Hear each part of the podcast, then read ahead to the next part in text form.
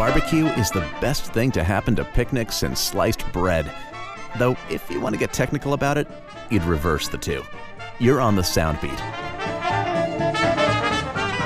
The bread slicer was invented in 1928, but anthropologists believe humankind has been cooking meat for thousands of years, as evidenced by the existence of Bronto ribs on the Flintstones.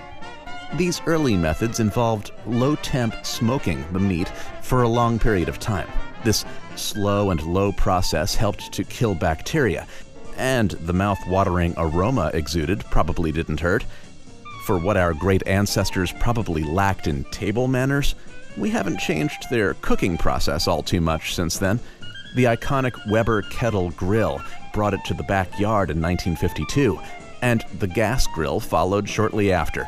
But purists might flinch a bit at barbecue cooked with charcoal briquettes, never mind propane, and don't even mention the crock pot.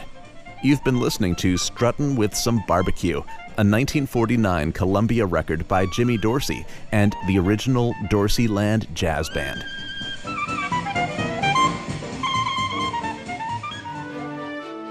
Soundbeat is produced at the Belfer Audio Archive, Syracuse University Library. I'm Brett Barry.